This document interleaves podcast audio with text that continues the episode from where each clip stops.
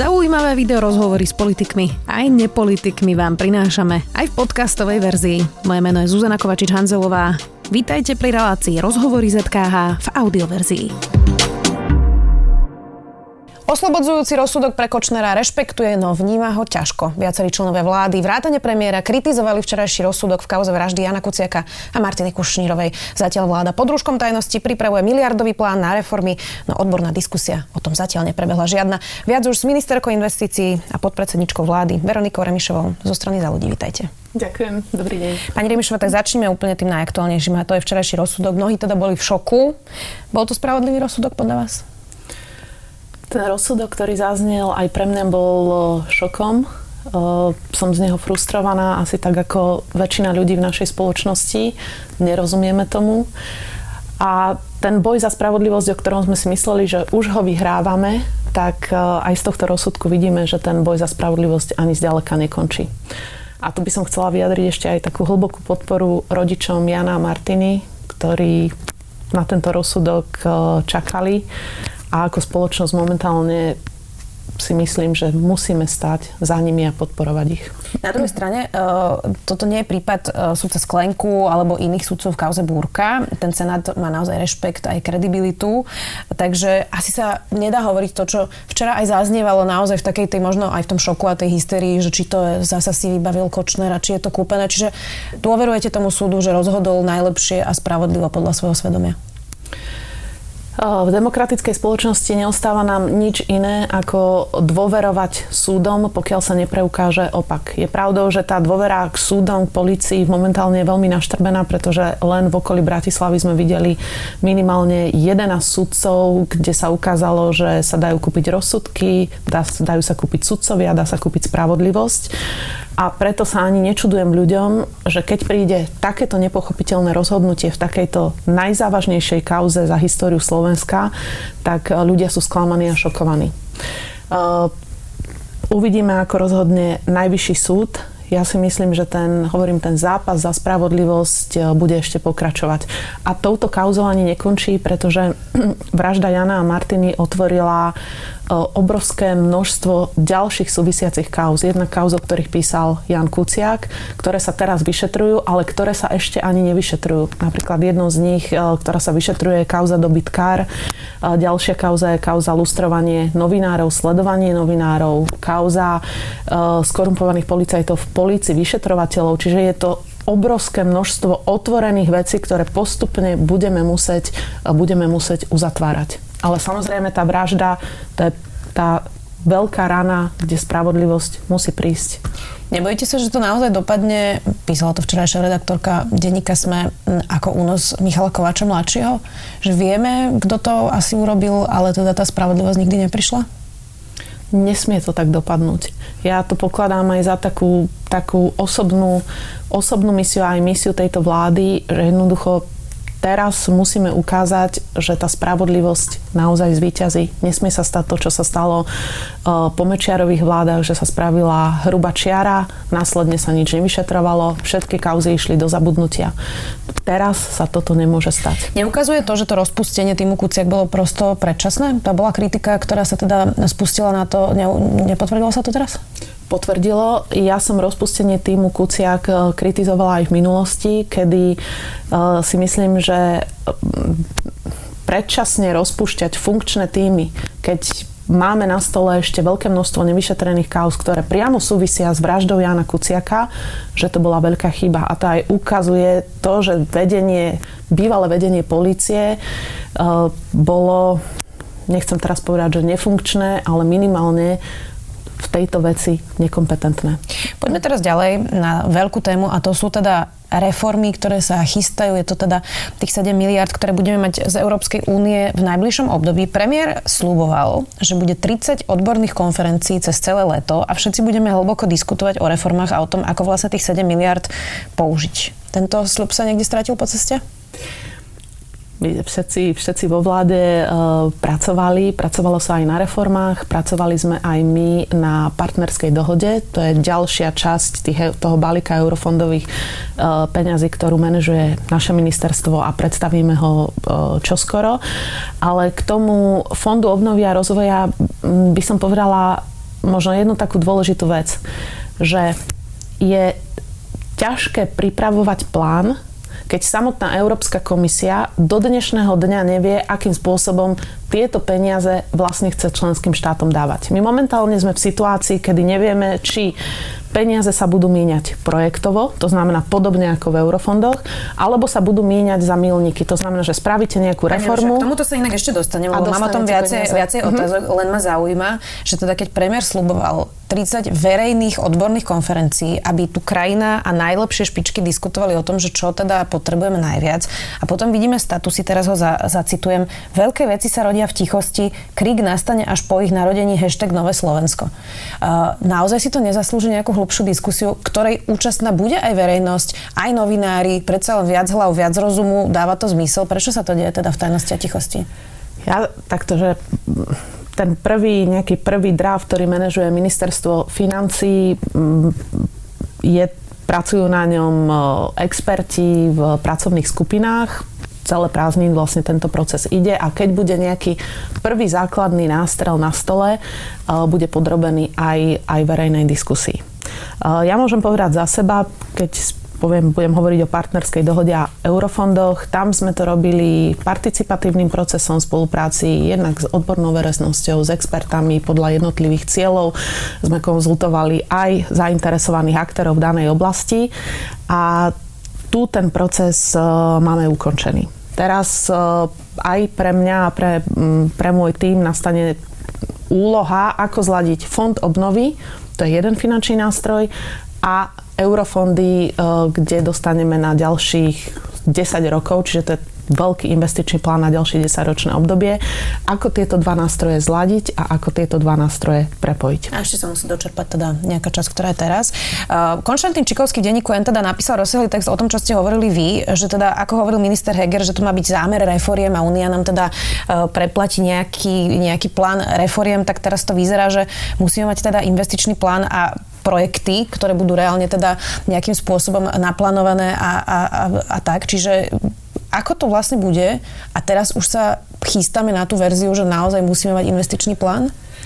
Momentálne nikto nevie, ako to bude a to pokladám trošku, to pokladám aj za chybu zo strany Európskej komisie, ktorá e, neustále mení podmienky. Pretože najskôr to malo byť financované ako pomoc do rozpočtu, niečo ako spôsob, akým sa financujú v súčasnosti rozvojové krajiny. To znamená, že vyžadujú sa určité reformy, ktoré keď tie milníky sa spravia, prídu za to peniaze do rozpočtu. Je to určitá kontrola toho, či tá krajina napreduje na tej reformnej ceste. Teraz sa to mení a mení sa to na e, projektové financovanie, to znamená, niečo postavíte, dáte faktúru, preplatia vám to. Tento spôsob financovania pre nás je maximálne nevýhodný, pretože je, máme veľmi krátke obdobie na Fond obnovy a rozvoja a niektoré investičné projekty sa za, tu, za toto obdobie sa nestihnú postaviť. A posledná vec, ktorú chcem povedať, a to je aj výčitka momentálne smerom k Európskej komisii. Sú to peniaze, ktoré si Slovensko požičiava. To znamená, že občania, my, ich budeme všetci musieť splatiť. A preto by sme my ako krajina mali rozhodnúť o tom, kde tie peniaze chceme najviac použiť. Čiže ak Európska komisia dnes hovorí o tom, že bude nejaký zoznam mandatórnych reforiem, povinných reforiem, ja si myslím, že každá krajina, ktorá si tieto peniaze požičiava a bude ich musieť splácať, ona sa musí rozhodnúť na základe svojich potrieb, aké reformy chce aké reformy chce urobiť. Ak by to bolo na tom investičnom pláne, vy teraz hovoríte, že postaviť investície, znamenalo by to, že by to naozaj boli opäť len projekty ciest, budov a že to nebude presne na tú daňovú reformu, dôchodky, platy učiteľov, o čom sa teda diskutuje. Znamenalo by to toto? To by bol, znamenalo by to toto a bolo by to veľmi nešťastné. A úplne ináč pripravujete reformný plán, keď ho musíte pretaviť do betónu, ja poviem do nejakých projektov, ktoré následne si budete vyfinancovať, cesty, budovy, obnovy, neviem čo. To práve má byť tá partnerská dohoda, tie eurofondy. To je taký typický investičný balík peňazí a úplne ináč pripravujete plán obnovy vtedy, keď pripravujete skutočne, že reformy, ktoré niekedy nemajú ani hmotnú podobu. Napríklad reforma justície zahrňa 10 krokov, z ktorých takú tú betónovú podobu má možno jeden, vytvorenie Najvyššieho správneho súdu. Ale všetko ostatné sú veľmi ťažké reformy. Reforma prokuratúry, súdna mapa, e, prijatie zákona na zaisťovanie majetku, ktorý teraz bude v parlamente. Čiže to sú ťažké kroky, zákony, ktoré zmenia nejakým spôsobom to súdne justičné prostredie, ale nenesú so sebou budovanie niečoho alebo postavenie niečoho. Čiže teraz stojíme pred úlohou, kde my sa budeme musieť pripravovať, kým Európska komisia nepovie, čo vlastne chce a ako to chce. My sa budeme musieť pripravovať na obe alternatívy. Čiže na alternatívu, že nám povie, že budú to reformy, alebo to budú projekty. Kde sa stala tá, tá chyba? Uh, na tom samite alebo potom niekde v procese minister Heger do, nedostatočne komunikoval s komisiou, že sa to dozvedáme teraz, alebo komisia záchodu vymýšľa nové pravidlá. Kde je ten problém? Záchodu sa vymýšľajú pravidlá e, poviem to na rovinu tak, ako to je, Slovensku by bolo oveľa výhodnejšie financovanie cez milníky. To znamená, máme reformu, máme milníky a na to sú naviazané nejaké finančné prostriedky. Toto by bolo pre nás oveľa výhodnejšie. Na druhej strane máme skupinu krajín e, v Európskej únii, sú to väčšinou bohatšie krajiny, ktoré tlačia na projektový systém financovania, tak ako je to v eurofondoch, kde je samozrejme menšia flexibilita, väčšia kontrola, viac byrokracie a kde sa, môžeme sta- kde sa môže stať, reálne by nám to hrozilo, že pri tak krátkom období my tie peniaze nestihneme vyčerpať. Len keď si zoberieme postavenie novej nemocnice, a to Martinská nemocnica je už pomerne v vysokom štádiu pripravenosti, majú výborný projekt na výskumnú nemocnicu, ale kým ten projekt zrealizujete od začiatku po koniec, to môže byť 8 rokov. A za tie 4 roky, ktoré my máme na realizáciu plánu Fond obnovy rozvoja, za to veľa vecí nestihnete zrealizovať. Čudujete sa tým štátom, ale po tom, čo sa u nás prehajdakala miliarda na elektronizáciu a máme najhoršie čerpanie aj úplne jasných plánovaných období. E, máme tu projekty, ktoré e, sú v romských osadách a každý, každú, každé programovacie obdobie nevyplácame e, sociálnych pracovníkov, lebo ministerstvo nie je schopné kontinuálne pokračovať v projektoch, ktoré už dávno vedeli, že budú pokračovať. Čudujete sa tým štátom? Ja som to kritizovala 4 roky a môžem povedať, že v novom programovom období spravíme všetko preto, aby tie eurofondy boli jednoduchšie, zrozumiteľnejšie, férové, spravodlivé, bez korupcie. To spravíme všetko preto, aby takto fungovali v novom programovom období. Teraz sme prišli do situácie v marci, kedy máte pravdu, 33% eurofondov je vyčerpaných. Za 7 rokov sme v podstate vyčerpali, predchádzajúce vlády vyčerpali tretinu eurofondov. A obrovský zvyšok peňazí ostal teraz čo je sme na chvoste Európskej únie, to treba povedať. Čiže bude obrovský nápor na štát, aby tú zvyšnú sumu vyčerpal. Z tohto pohľadu sa im nečudujem, ale ešte raz hovorím, že Fond obnovy a rozvoja to sú peniaze, ktoré nám nedávajú zadarmo ostatné členské štáty. To sú peniaze, ktoré aj my budeme musieť splácať. Dobre, v prípade, že by sme museli mať vlastne už presne naprojektované, kde ten investičný plán, kam, a, a, aký bude, tak ak by to boli naozaj len tie 4 roky a vravíte, že nemocnica alebo teda veľké reformy sa nestihnú, do čoho by sme to mali investovať? Ak to tak bude. Veľké reformy, uh, ja som povedala, že veľké projekty sa nestihnú, to znamená veľké investičné projekty, kde musíte niečo stavať, kde potrebujete zmeniť územný plán, projektová dokumentácia Dobre, ale a tak ďalej. môcť ísť na tie nejaké reformy, o ktorých vy hovoríte, kde nestavia sa budova, tak to pôjde na nejaké projekty asi teda nehnuteľné investičné a za tie 4 roky by to bolo čo, cesty? budeme si musieť veľmi dobre premysleť a hovorím, v tom je aj momentálne tá situácia veľmi zložitá, že budeme si musieť zanalizovať a dať e, sami pre seba, rozdeliť všetky investície v štáte, ktoré máme z hľadiska, e, z hľadiska trvania projektov. To znamená rozdeliť si projekty, ktoré, sú, e, ktoré sa dajú realizovať v krátkodobom horizonte, v strednodobom horizonte a v dlhodobom horizonte. Tie, ktoré sú z dlhodobý horizont, to znamená nemocnice, Tie treba zobrať a posunúť ich do eurofondov, do partnerskej dohody. Tie, ktoré sa dajú zrealizovať a reálne sú pripravené a dajú sa zrealizovať povedzme, že za 3, maximálne 4 roky, tie môžeme presunúť do fondu obnovy. Potom sú tu projekty ako napríklad konektivita, digitalizácia, pripojenie na internet bielých miest na Slovensku. To je projekt, ktorý sa dá rozdeliť na dve časti. V tom prvom období môžeme zrealizovať nejakú časť, z fondu obnovy a zvyšok môžeme pokračovať e, z eurofondov, pretože pokryť všetky biele miesta na Slovensku za 4 roky určite nedokážeme. Koaličná rada by mala o týchto reformách rokovať budúci týždeň. Nie je teda jasné, že v akej podobe, čiže budete o tom rokovať a už tam bude čo teda presne? O čom budete rokovať v koalícii? Vy ste teda boli teraz na ministerstve financí pred pár dňami, čiže asi viete, v akom stave je to rozpracovanie? Máme návrh oblastí, máme návrh aj základných reforiem v jednotlivých oblastiach alebo krokov, ktoré je potrebné spraviť, či už je to vo vzdelávaní, v zdravotníctve, reforma verejnej správy, reforma kompetencií územnosprávneho členenia. A momentálne bude treba urobiť tú časť, ale hovorím, závisí to od toho, čo teda povie Európska komisia a v tomto by sme mali byť my aj so skupinou krajín, ktorí sú v podobnej situácii ako my, oveľa asertívnejší a to aj plánujeme robiť. E, bude treba si povedať, že ktoré z investičných projektov dokážeme zafinancovať za 4 roky v súvislosti s každou, v súvislosti s každou reformou. E, na, na budúcej koaličnej rade, koaličná rada je na to, aby sme si povedali, odsúhlasili základné rámce reforiem a následne to je obrovské množstvo technickej roboty, ktoré sa ktoré následne musia realizovať aj expertné skupiny. Vyšiel teraz nový rebríček globálneho investičného indexu, kde si Slovensko opäť pohoršilo a zo 131 krajín na 39. mieste a dokonca sme medzi 11 ekonomik sveta, ktoré v oblasti inovácií dosahujú ešte nižšie výsledky, ako by sa dalo očakávať v súvislosti s tou úrovňou rozvoja. Česi dokonca predbehli Estoncov na rozdiel od nás.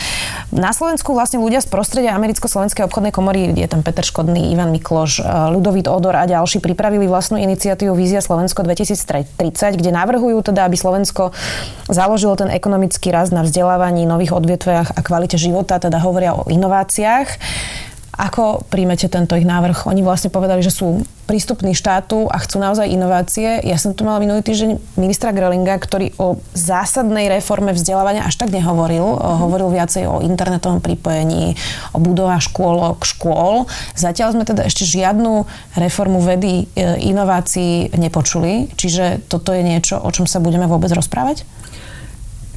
Toto je tá investícia do budúcnosti, o ktorej sa musíme rozprávať, ak chceme byť úspešná a prosperujúca krajina. Mimochodom, niektorí ľudia z, e, z tej výzvy, ktorá bola podpísaná Peter Škodný, napríklad sú aj v týme, e, ktorý spolutvorí e, Fond obnovy rozvoja.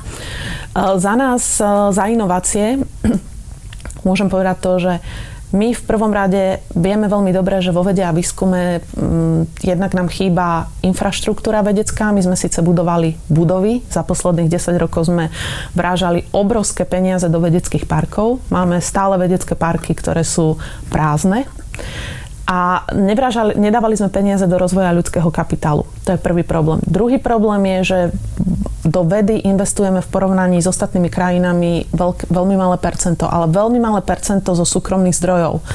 Keď to zoberieme zo strany štátu, štát investuje, tam sme priemere krajín Európskej únie, ale zo súkromných zdrojov my ako by sme nemali vytvorené e, tú výskumnú infraštruktúru na strane súkromného sektora čo je obrovská škoda, lebo v prvom rade ten aplikovaný výskum, technologický transfer sa musí diať na strane Dobre, ale asi to znamená, že trh to nevyriešil, keď to neexistuje? Trh to nevyriešil.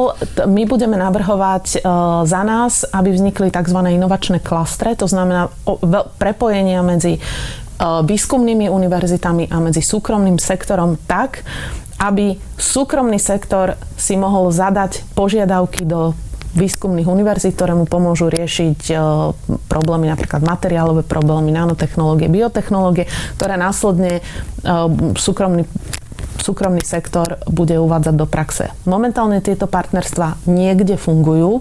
Napríklad v Košiciach krásny príklad je e, IT Cluster, IT Valley, kde IT firmy úzko spolupracujú s Technickou univerzitou v Košiciach, dokonca sa menili aj kurikulá, kde je veľmi úzka spolupráca v tom, ako vlastne vyzerajú niektoré kurikulá na vysokých školách, aby kopírovali potreby trhu, čo je veľmi dobrý príklad. A toto by sme mali preniesť aj do ostatných oblastí.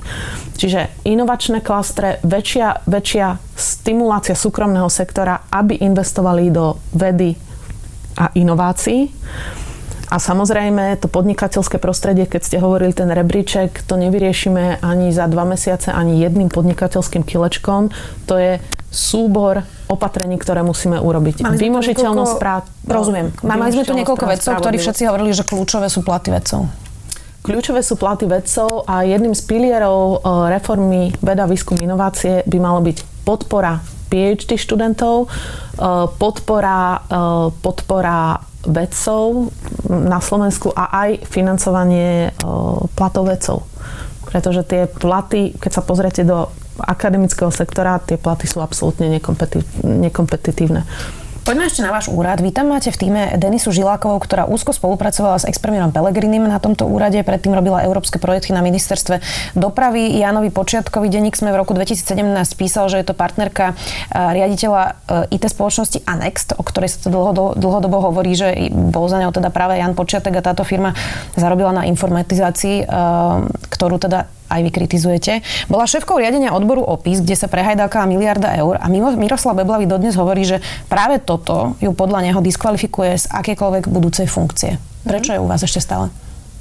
Um, ja sa ešte vrátim k tomu, k tým uh, projektom OPIS ktoré fungovali aj za vlády SDKU a vtedy mohli byť zastavené. Bol priestor na to, aby mohli byť zastavené. My prvú vec, ktorú sme spravili, keď sme prišli na ministerstvo, povedali sme, že máme 700 miliónov eur v IT projektoch a začali sme robiť veľký audit všetkých IT projektov, ktoré na ministerstve máme. V súčasnosti tento audit je dokončený, ešte prebiehajú rokovania s rezortami, kde navrhujeme zásadným spôsobom niektoré predrážené projekty zredukovať a niektoré žiaľ zrušiť. Pretože tak, ako sa to robilo práve v minulosti... A teraz k tej pani Žilakovej. A teraz pani Žilakovej, keď sa preukážu akékoľvek pochybenia, ktoré, e, alebo akékoľvek, poviem, netransparentné praktiky, tak to mi môžete veriť, že e, takých ľudí na, na ministerstve nemajú miesto. Keď niekto riadil a... odbor opis a vidíme, v akom to bolo stave a v akom stave je dnes informatizácia, to vám nestačí na to, že pani Žvelková asi to nezvládla?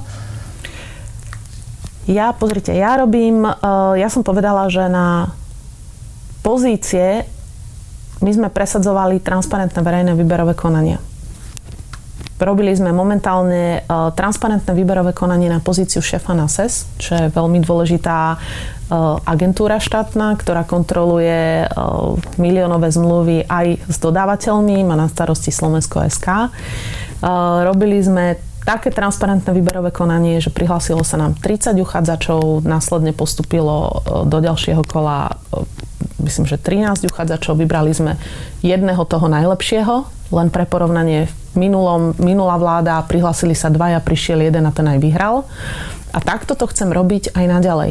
To isté sa bude týkať štátnej IT firmy a toho, čo je v mojom rezorte. Hovorím, ak sa preukážu pochybenia uh, pri a to sa netýka len pani Žilakovej, pri akomkoľvek uh, inom zamestnancovi, tak samozrejme bude vyvodená, bude vyvodená zodpovednosť. Zacitujem ešte Miroslava Beblavého pre plus 7 dní pred pár dňami. Kariérnu dráhu pani Žilakovej poznám dlhé roky a preto som ju vtedy zaradil na čiernu listinu.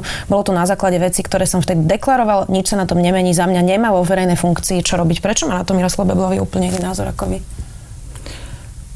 No, v prvom rade uh, prvom rade sa môžeme pýtať, prečo sa tie z projektov, ktoré momentálne aj Miro Beblavy kritizuje, prečo ďalej pokračovali a prečo sa nezastavili vtedy, keď sa mohli zastaviť. To je prvá vec. Za druhé, ja som ani od pána Beblavého som žiaľ nepočula konkrétne dôkazy na základe ktorých eh, by mohla byť vyvodená nejakým spôsobom zodpovednosť. Ale hovorím vám a vidíte to aj eh, zo spôsobu, akým robím výberové konania, ako prijímam ľudí, Jednoducho chcem, aby na miestach v štátnej správe boli tí najlepší ľudia. To neviem, rozumiem, pani Remišová. Vy teda máte takú tú tabulku, kde škrtáte nominantov Smeru. A, a pani Žiláková teda na nej nie je, ale teda ja sa priznám, že nie som úplne najväčší odborník na váš rezort, ale neustále posledné týždne ku mne chodia informácie práve o pani Žilákovej a že ľudia vlastne práve z biznisu vôbec nerozumejú, že prečo ste si ju tam nechali, pretože to bol práve človek pána Počiatka a pána Pelegriniho a viacerí hovoria, že je to teda pre nich nepochopiteľné a nečitateľné. Čiže keď škrtáte tú tabulku tých nominantov, v čom je iná pani Žiláková? Pani Žiláková nemá absolútne žiadny dosah na hodnotenie projektov, ani žiadne projekty nehodnotí tie hodnotia riadiace orgány a rezorty a takisto druhé oddelenie. Čiže e, ona s hodnotením projektov nemá nič. Ja samozrejme, ešte raz hovorím, akékoľvek pochybenie sa ukáže v súvislosti s ľuďmi na ministerstve, tak samozrejme, že budú vyvodené dôsledky. E, na druhej strane, na ministerstve, ktoré bolo založené za vlády pána Pellegriniho, sú ľudia len od pána Pellegriniho a len od pána Rašiho. To ale neznamená, že ja, keď prídem na ministerstvo, vyhodím 450 ľudí. Pretože kto chce dobre a riadne pracovať, čestne, férovo, transparentne pracovať, tak som veľmi rada, keď bude pracovať. Pretože momentálne situácia je taká, že každú jednu ruku, či už je to v IT, alebo či už je to v štátnej správe, pri takom objeme práce, ktorý nás momentálne čaká, tak potrebujeme. Posledná a otázka eš... pani Žilákovej. Ešte ešte stále partnerka jedného z ľudí z Anextu? Preverovali ste to? Ja súkromný život ani svojich zamestnancov a ani uh, koaličných partnerov, ani nikoho iného neriešim. Súkromný život, uh, tak ako ja si myslím, že súkromný život je nedotknutelný a každý má Pani právo ja s vami na, úplne súhlasím, ale na, asi na je trošku rozdiel, život. že súkromný život a je trošku rozdiel, keď niekto partner IT firmy, ktorá zarábala naozaj ťažké milióny na informatizácii a je teraz práve na ministerstve, ktoré rieši aj informatizáciu. To je úplne legitimná otázka. Mňa nezaujíma je sexuálny život ani intimný život. Je to úplne jednoduchá otázka, či stále má väzby na firmu Anext a je partnerka teda. A určite budete so mnou súhlasiť, že by bolo z mojej strany absolútne nekorektné sa pýtať e, ľudí, s kým e, zdieľajú spoločnú postel. To sa dúfam zhodneme na tom, že a špeciálne e, takéto otázky ja sa pýtať nebudem. Na druhej strane, keď hovoríme o firme Anext, ktorá sa následne premenovala na inú firmu, verte mi, že s touto firmou sa vysporiadame. A vysporiadame sa aj v takej rovine, ktorá môže mať trestnoprávne dôsledky. Poďme aj ďalej. Vy ste hovorili o tých e, verejných výberových konaniach. Napríklad teda pán Brva išiel na úrad geodézie, kartografie a katastra. To je úrad, kde musela byť politická nominácia. Nie je toto problém vlastne tejto vlády, že aj hovorili Matovičovci, aj teda za ľudí, aj ostatné strany, že chcete výberové konanie a teraz v praxi to vyzerá, že úplne sa to tak nedieje napríklad aj s pánom Mrvom? Ja môžem vám povedať, e, ako to vidím ja a čo robím ja vo svojom rezorte. Lebo za ostatných koaličných partnerov e, máme dve miesta zo 16 na vláde, čiže môžeme robiť len toľko, nakoľko mm, máme, uh, máme tie percentá vo vláde. My tie, keď hovorím, keď sme robili výberové, my výberové konania robíme a robíme ich naozaj férovým, transparentným spôsobom tohto súčasného riaditeľa, ktorý vyhral výberové konanie, ja som nikdy nestretla, s nikým nemá žiadne väzby. E, aj odborná verejnosť, aj hodnotiaca komisia sa shodla na tom, že to bol najlepší človek. Čo sa týka partnerov v koalícii, áno, ja si myslím, že na tie kľúčové pozície by sa transparentné verejné obstarávanie, e, verejné výberové konania robiť mali. Pretože nie je dôvod, aby sme tam nedali ľudí, ktorí sú v danej oblasti najväčší odborníci. Prejdeme ešte pár aktuálnych politických otázok. Voľba generálneho prokurátora, tam to vyzerá na také malé víťazstvo prezidentky, zapracovali sa aj pripomienky práve k tej novej voľbe. Vaša strana už vie, koho nominuje na e, tú voľbu generálneho prokurátora, už sa to blíži, teda e, tie nominácie. Máte to už vyriešené? My sme sa dohodli aj na koaličnej rade, e, že nebudeme do verejného vypočutia, nebudeme mať spoločného kandidáta, ani nebudeme mať nejakého kandidáta. Uh, ja by som bola najradšej, keby čo to. Čo to znamená? Že žiadneho nenominujete? A počkáte na tie nominácie na, odbornej verejnosti? Počkáme na nominácie, následne bude verejné vypočutie. Uh, verejné vypočutie to je aj výzva k verejnoprávnym médiám, aby toto je jedna z najdôležitejších volieb tohto volebného obdobia. Uh, mali by, mala by byť tomu venovaná aj dostatočná mediálna pozornosť, pretože cieľ je, aby bol vybratý najschopnejší, najčestnejší a odvážny človek, ktorý nebude kryť politicky Čiže, citlivé pochopila, kauzy. Poslanci nenominujú nikoho a počkáte na tie univerzity, e, radu prokurátorov a podobne a uvidíte, aké sú nominácie a potom sa rozhodnete? Takto, takýto je plán?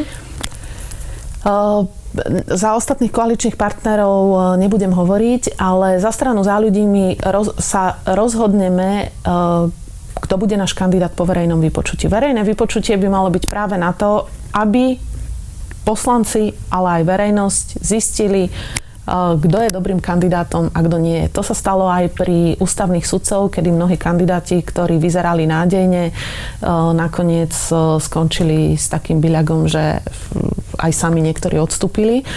A myslím si, že to verejné vypočutie je dôležité aj preto, aby jednoducho, aby tu bol verejný test, akých kandidátov na toho generálneho prokurátora máme. Ešte mám dve otázky o smere. Smer chce nominovať Juraja Blanára na miesto Petra Pellegriniho na podpredsedu parlamentu. Vy ste s tým ako koaličná strana v poriadku? To býva zvykom, že teda naozaj si môžu nominovať koho chcú? Tu sa ešte dohodneme, dohodneme aj spoločne s koaličnými partnermi. V každom prípade si myslím, že pán Pellegrini teda očakávame, že nebude pod predsedom a... Môže to áno, Blanár, nemáte s tým problém. Patrí to opozícii, takže s tým nebudeme mať určite, s týmto princípom nebudeme mať problém. Ešte jednu vec hovoril Robert Fico e, pre Tablet TV, že čo patrí opozícii a hovorí, že si chcú nárokovať post predsedu NKU, e, ktorý podľa neho teda patrí opozícii a bude sa čoskoro končiť to funkčné obdobie. Viete si predstaviť, že by Smer nominoval predsedu NKU? No, v prvom rade Robert Fico si míli, uh, míli pojmy, čo to znamená nezávislý úrad. Nezávislý úrad uh, neznamená, že jeho predsedu si bude nominovať Robert Fico. Nie je to zakotvené ani v ústave, ani v žiadnom, uh, v žiadnom inom legislatívnom dokumente. Jednoducho NKU je nezávislý úrad a tak k tomuto úradu budeme aj pristupovať. Takže určite NKU nebude lenom uh, Roberta Fica. Ďakujem veľmi pekne, že ste si našli čas. Dnes tu bola Veronika Remišová, predsednička strany za ľudí a ministerka investície. Vďaka. Ďakujem, prajem pekný deň. Počúvali ste podcastovú verziu relácie Rozhovory ZKH. Už tradične nás nájdete na streamovacích službách, vo vašich domácich asistentoch, na Sme.sk, v sekcii Sme video a samozrejme aj na našom YouTube kanáli Denníka Sme. Ďakujeme.